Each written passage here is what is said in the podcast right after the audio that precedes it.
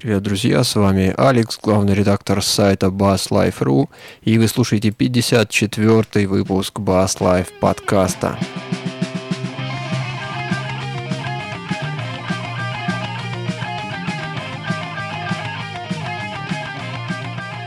Как-то водится на праздники, у меня все поломалось, я сегодня буду вещать один из своей самарской студии. Мои друзья Павел и Дарксан, к сожалению, сегодня не смогли подойти, по каким-то там их причинам. Не знаю, наверное, празднуют. Кроме того, у нас тут прям перед началом эфира завис компьютер, поэтому все те наработки, все те шоу-ноты, которые я подготовил за день, они канули в лету. Поэтому сегодня будет такой классический выпуск, практически импровизация на разные околобасовые темы. Ну, надеюсь, что получится не хуже, чем обычно, а может быть даже где-то местами и лучше. Итак, давайте, наверное, приступим.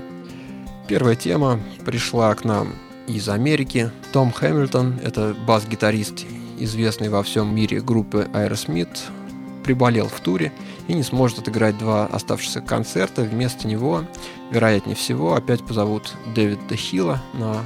для того, чтобы группа смогла закончить тур и все-таки доиграть два концерта.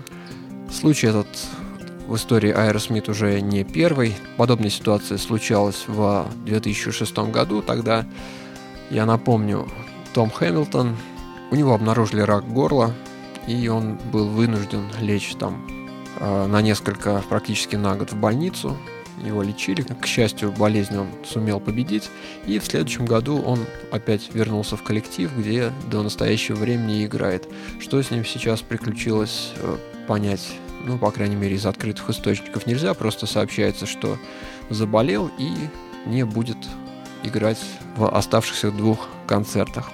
Вообще с творчеством группы Aerosmith я знаком довольно хорошо. Она мне нравится, я некоторое время слушал их песни.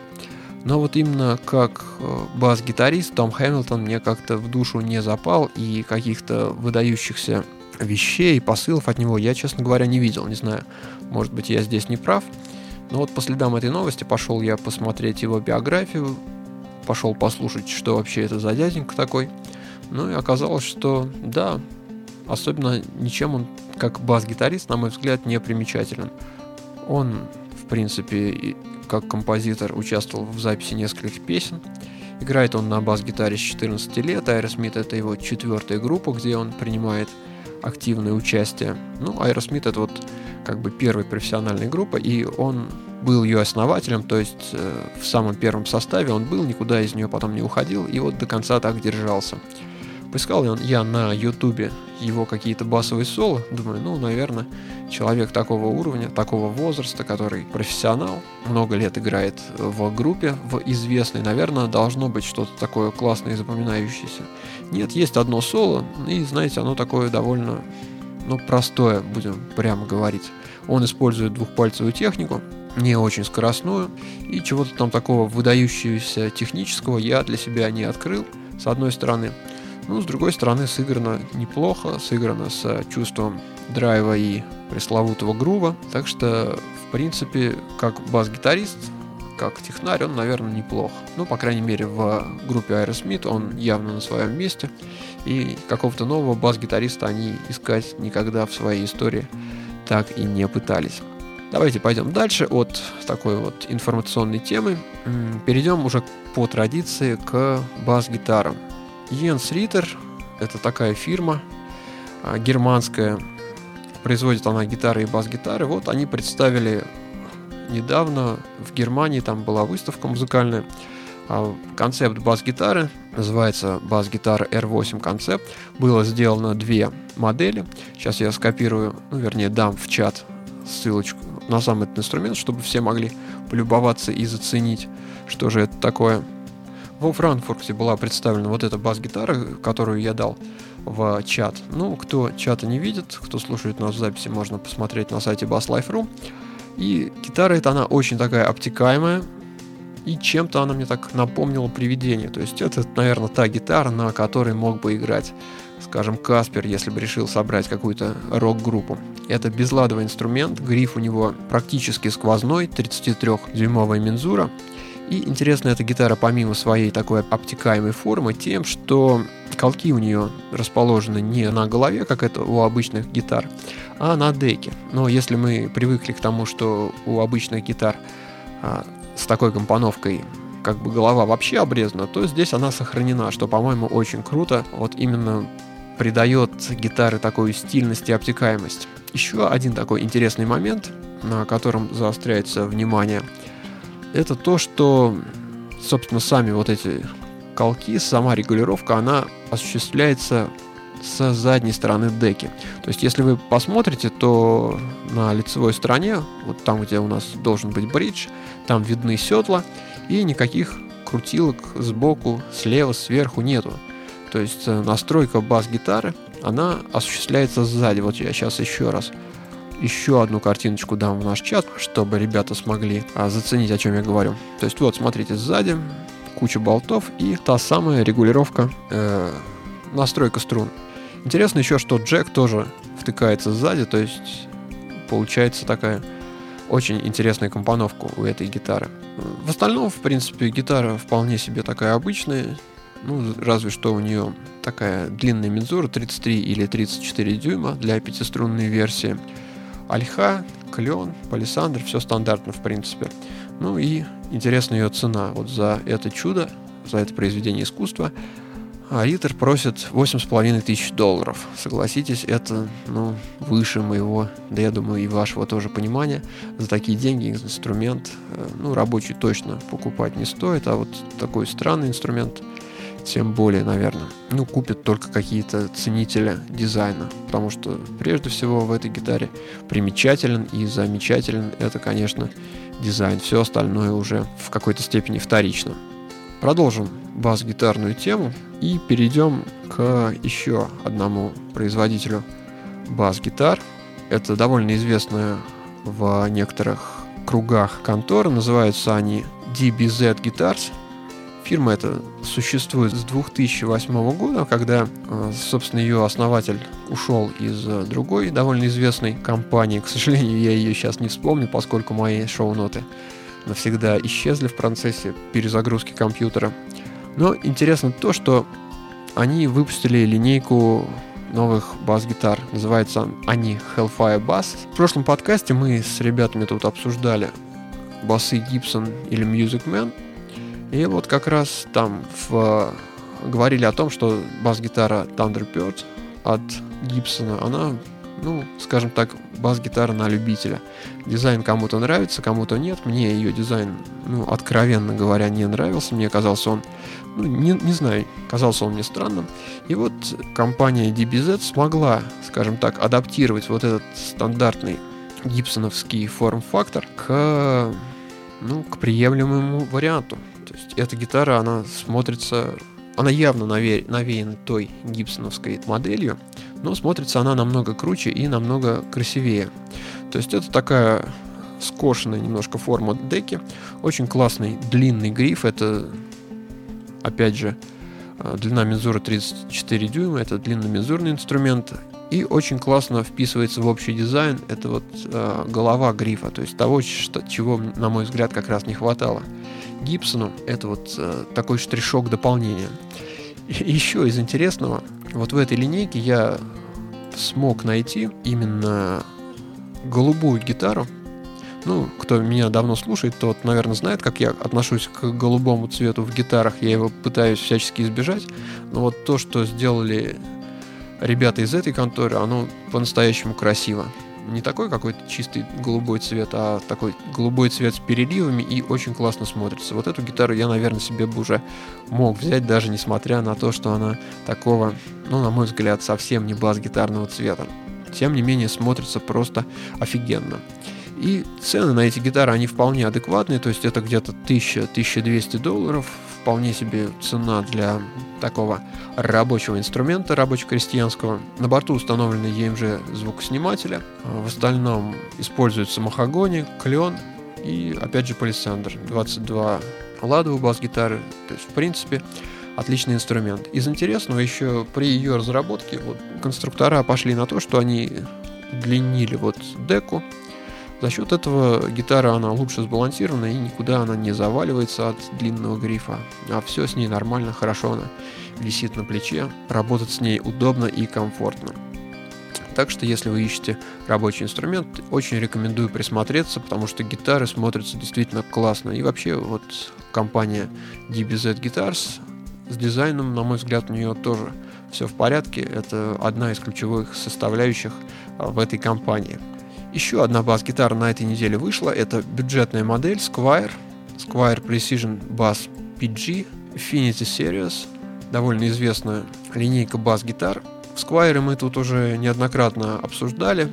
Паше они откровенно не нравятся. Я считаю, что нужно выбирать и нужно посмотреть, слушать и щупать.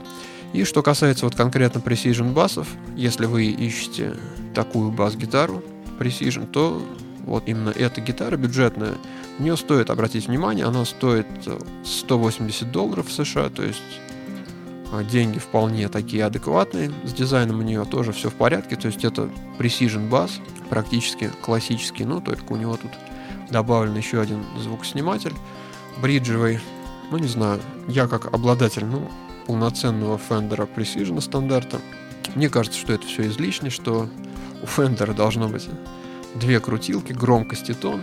Да, можно и тон, наверное, выбросить, то есть просто включил и играй. И вот у тебя красивый, прекрасный звук.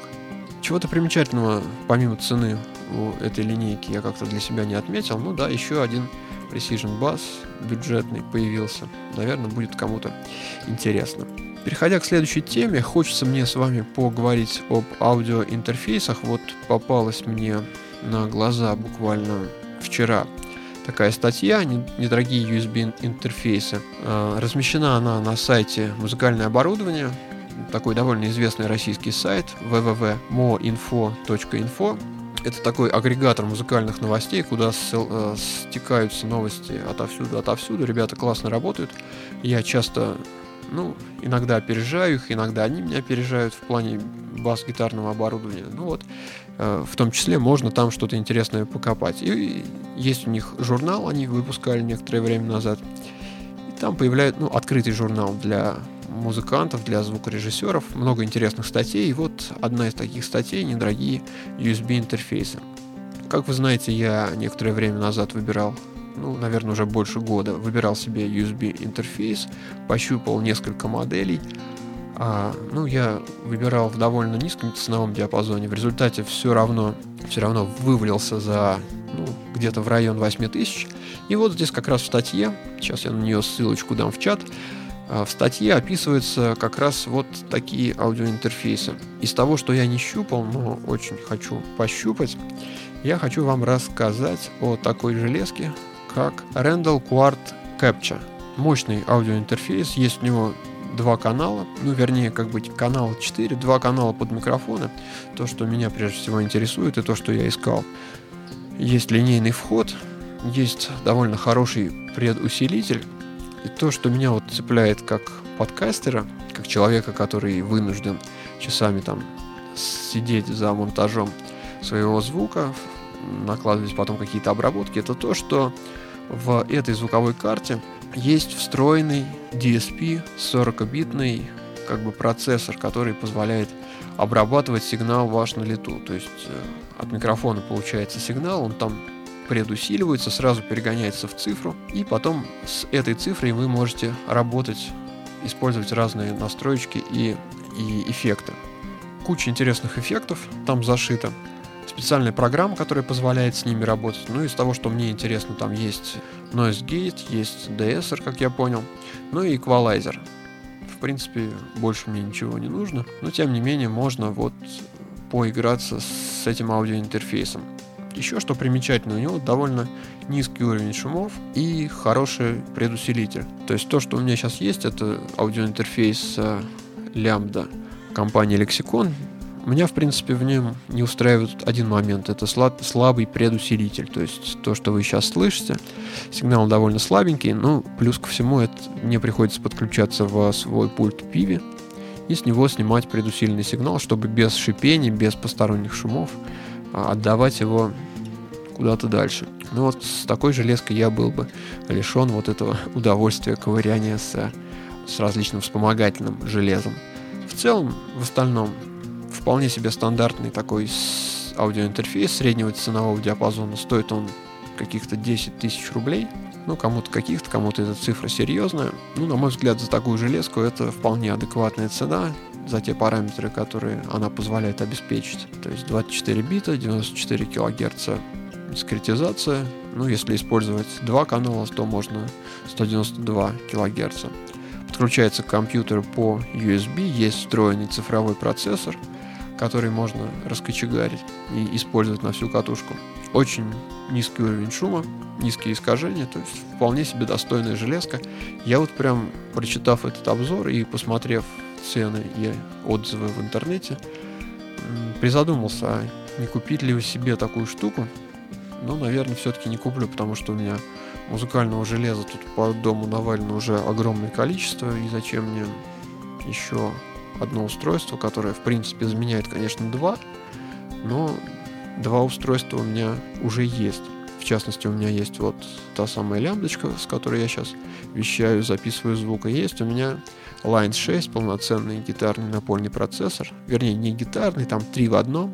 Line 6 X3, где, в принципе, есть э, вокальная обработка. Попробовал я сегодня, скажу честно, вот э, одна из причин моей такой задержки, помимо неплановой перезагрузки неожиданной компьютера, которая явилась следствием, собственно, экспериментов, я хотел сделать всю обработку сигнала на лету, и чтобы уже отдавать в, на онлайн-вещание то, что я потом, скажем так, пущу в продакшн. То есть на этапе монтажа я просто буду что-то там подрезать, а компрессор, эквалайзер, noise gate я наложу автоматически через вот этот Line 6 процессор. Нифига не получилось, потратил я около часа своего времени. Ну, получается такой, скажем так, пережатый такой немножко металлический звук. Хоть есть различные усилители, хоть есть куча примочек, но, наверное, все-таки эта штука заточена под вокал, а не под такой размеренный разговор. Э, я решил не мучить вас, а вернуться к своей стандартной схеме, которую сейчас использую. А Line 6 у меня все-таки покоится в чехле, потому что не получилось его как-то полноценно использовать. Опять возвращаясь к теме, в чате нам тут подсказывают, что карта ценой 8-16 тысяч рублей. Можно взять Presence карту. Опять Fusion Stuff э, возвращает нас на эту тему. Он тут уже в чате несколько раз активно продвигал эту карту серьезную. Не знаю, можно, но меня вот это Рэндалл действительно зацепило, показалось очень интересной, поэтому я решил ваше внимание заострить. Ну, тем более стоит она не 13 тысяч, а всего в районе 10 даже можно, может быть, где-то чуть подешевле найти. И во всех интернет-магазинах она есть, то есть проблем в ее покупке быть абсолютно никаких не должно. Ну, наверное, ребята, давайте будем прощаться. С вами был Алекс, главный редактор сайта BassLife.ru. Вы слушали 54-й выпуск BassLife подкаста. Получился он по техническим причинам довольно коротким. Да и ведущие здесь меня, мои соведущие, подвели. Тем не менее, вот в таком классическом режиме, думаю, было довольно интересно. Наговорил я тут на несколько десятков минут. По-моему, вполне так неплохо. В стиле тех первых подкастов. Встретимся через неделю. Надеюсь, ну, хотя следующая неделя тоже как бы праздничная. Ну, надеюсь, что в следующую среду будет попроще. Получится выцепить хоть кого-то. Заходите на наш сайт, слушайте и скачивайте в разных других интересных местах. Есть у нас страничка ВКонтакте, которая называется Bass Life. Можно нас слушать на PodFM, можно нас слушать на Arpod, на podster.ru. Подписывайтесь на наш твиттер Bass Life Podcast. Ну, услышимся через неделю. Всем пока.